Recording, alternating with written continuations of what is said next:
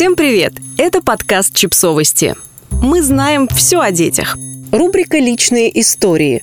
Как перестать бояться чужого мнения. Автор текста – психолог Динара Таирова.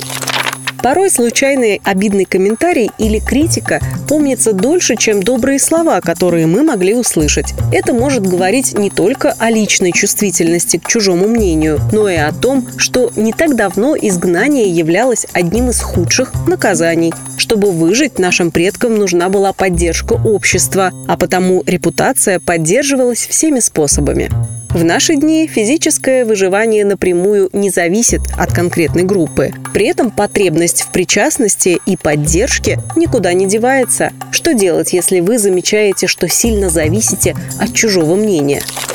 Отследите, в каких ситуациях, сферах возникает страх чужого мнения – как правило, больнее всего мы реагируем на те места, в которых сами не до конца уверены и нуждаемся в поддержке. Возможно, в детстве от вас слишком многого требовали и никогда при этом не оставались довольными тем, что вы делаете.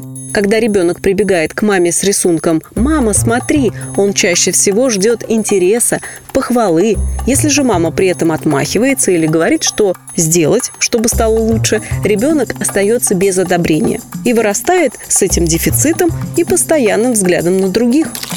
Выберите для себя, чье мнение для вас по-настоящему важно – если вам в голову часто приходит мысль «а что обо мне подумают?», найдите того или тех, на чье мнение вы опираетесь. Под всеми может оказаться пара-тройка людей.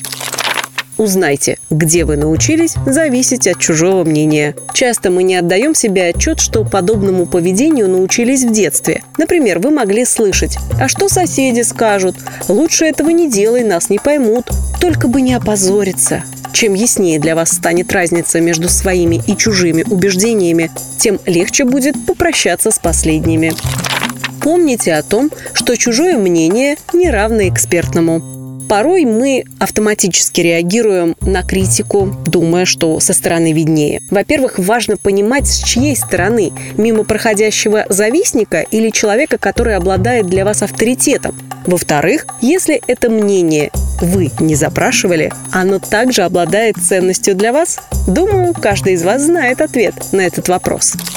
Подписывайтесь на подкаст, ставьте лайки и оставляйте комментарии. Ссылки на источники в описании к подкасту. До встречи!